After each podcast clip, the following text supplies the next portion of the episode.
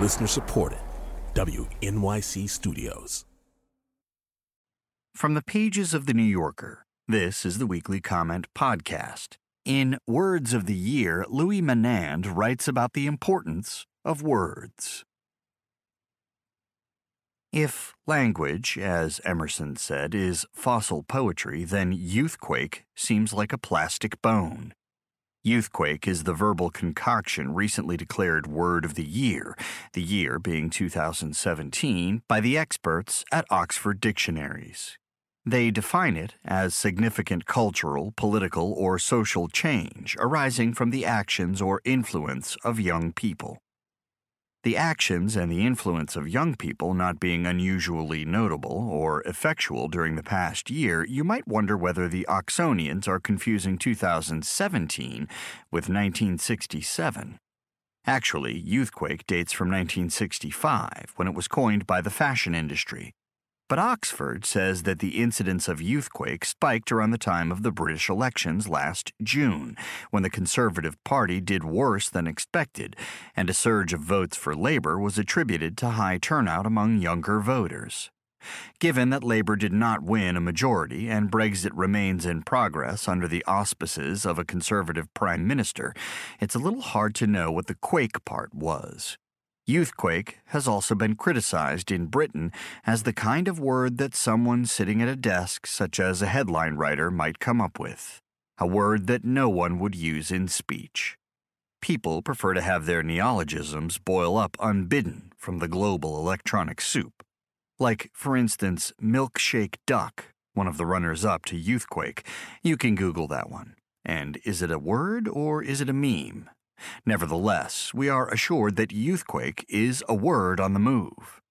Other usage professionals have chosen their own words of the year, 2017 edition, and the honorees have a similarly wonky character. Populism, Cambridge Dictionary, feminism, Merriam Webster's, and complicit, dictionary.com. According to Merriam Webster's, feminism was the most searched for word in its online dictionary, up 70% from 2016. But who in 2017 needed to be told what feminism means? Upon searching, these people would have learned from Merriam Webster's that the definition of feminism is the theory of the political, economic, and social equality of the sexes. Some number of them were probably relieved to learn that it is still just a theory. On the whole, 2017 was not a great year for the English language. Reality is running ahead of our vocabulary. For one thing, no good terms have emerged to describe the current state of political affairs. What is the ideology of this administration?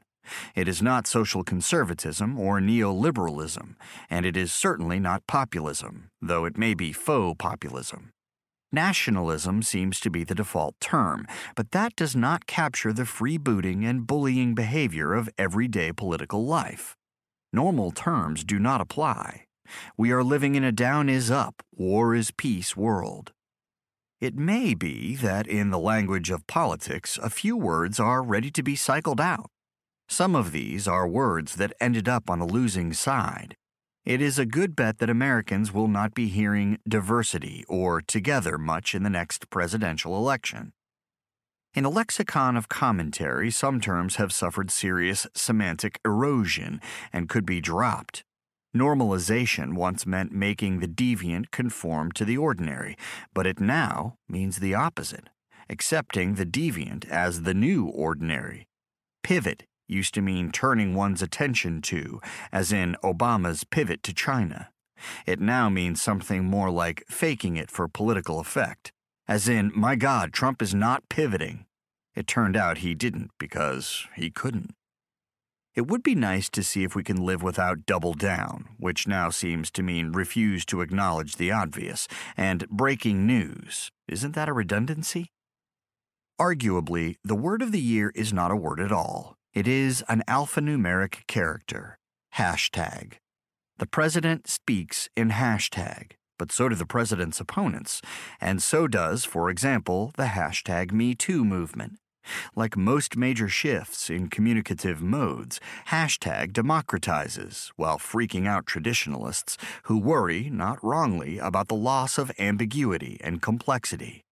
But look, something is being said, and it's being read. With all the damage that's being done to the social fabric in matters ranging from race relations to income equality, to name just two areas where the national leadership seems not only determined to make things worse, but weirdly excited about it, fretting over the state of the language seems like an indulgence. Fossil poetry or not, words are tools, and what matters is the job that they are being made to do. Still, language is a commons. It's a resource that we share, and the resource is impoverished when words are redefined, weaponized, or otherwise co opted and bent out of shape.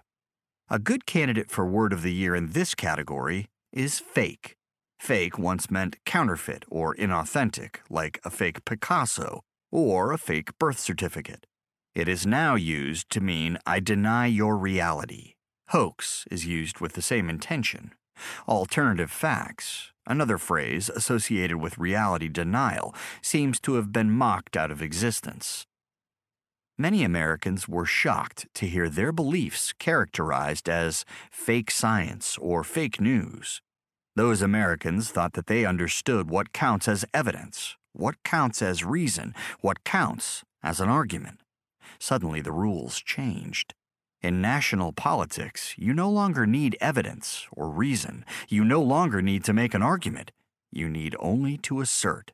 If your assertion is questioned, you need only to repeat it. Fake and hoax are the abracadabras of the Trump world, words recited to make inconvenient facts disappear. In most of life after nursery school, abracadabra doesn't work because it stops fooling other people. For grown ups, as a rule, saying something doesn't make it so. This is not true of presidents, however, grown up or not. Presidents are legally empowered to make what comes out of their mouths a reality for other people. This president has realized that he can say literally anything, and someone will pop up to explain it or explain it away. When I use a word, it means just what I choose it to mean, Humpty Dumpty says to Alice. How can you make a word mean so many different things? Alice asks. The question, Humpty Dumpty replies, is which is to be master. That's all. George Orwell said the same thing. Meaning, at bottom, is about power. Truth, Oliver Wendell Holmes Jr. once said, is the majority vote of that nation that could lick all others. A disagreeable thought, but not an inopposite one in 2017. Later on, of course, Humpty Dumpty had a great fall, something to look forward to in 2018. Happy New Year. That was Words of the Year by Louis Menand from the New Yorker magazine, January 8, 2018. Narrated by Jamie Rennell. Also in the magazine this week, Dana Goodyear on Hollywood after Weinstein, Siddhartha Mukherjee on his father's coma, Evan Osnos on China and Donald Trump, Anthony Lane on Phantom Thread, Louis Menand on the presidential election of 1968, Carrie Battan on Lil Peep and Lil Xan, fiction by Sadia Shepard, and more. Audible.com produces a weekly audio edition of The New Yorker.